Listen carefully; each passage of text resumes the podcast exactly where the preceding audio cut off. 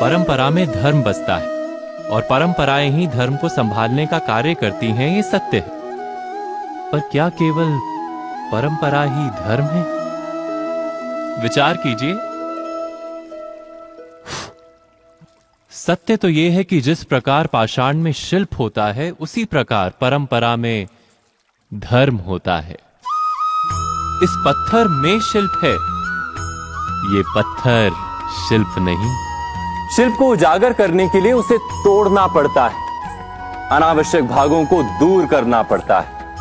ठीक उसी प्रकार परंपराओं में धर्म ढूंढना पड़ता है। जिस प्रकार इंद्र पूजा की परंपरा को तोड़कर गोवर्धन पूजा का धर्म ना ढूंढा जाता तो यादवों को उनकी मुक्ति का मार्ग नहीं मिल पाता।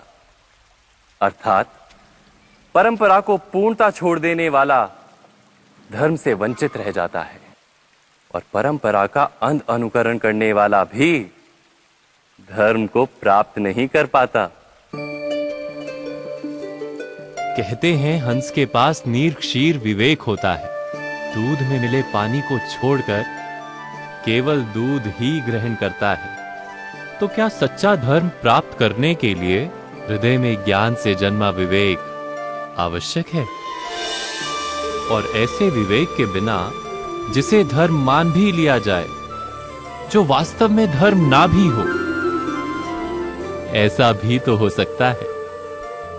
स्वयं विचार कीजिएगा।